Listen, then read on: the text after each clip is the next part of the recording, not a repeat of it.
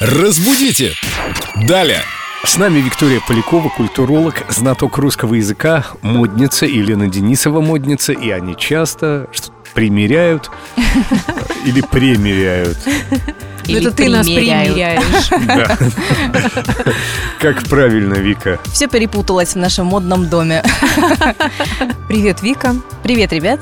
Как насчет примерить? Примерить новые платьица из коллекции «Весна-лето 21».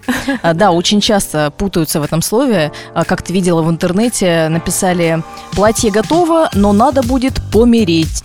Это очень Всё. Ну, это для жертвы моды нормально.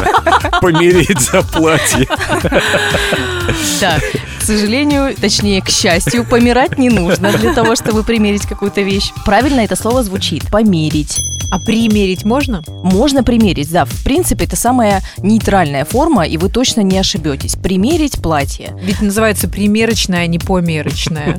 И не померанцевая. Ну, да, да, но если мы говорим о померить, то померить. Ты померишь одежду, и он померит костюм. Кстати, не померяешь, а Это- померишь. Это шагами что-то измеряют. Да, да, столько вариаций у этого слова, казалось бы. Казалось бы, какое простое действие. Взял, надел на себя вещь, посмотрел, купил и ушел. А тут вот помирать нужно. Тут Какое еще что-то. простое. Ты что, взял, Шопинг. померил, не подошло. А можно такую же эсочку? А с перламутровыми Нет, пуговицами нет, еще. нет, XS, эсочка велика. И вот это вот часами, часами там в этой примерочной действительно можно померить. Так как правильно? Помери... Померишь. Померишь? Померит. Да. А я померю. Да, да, я померю. Ю. Или примерю. Да, да. Померюю. Да Но- не юю. Нет, нет, без ю-ю, просто померю.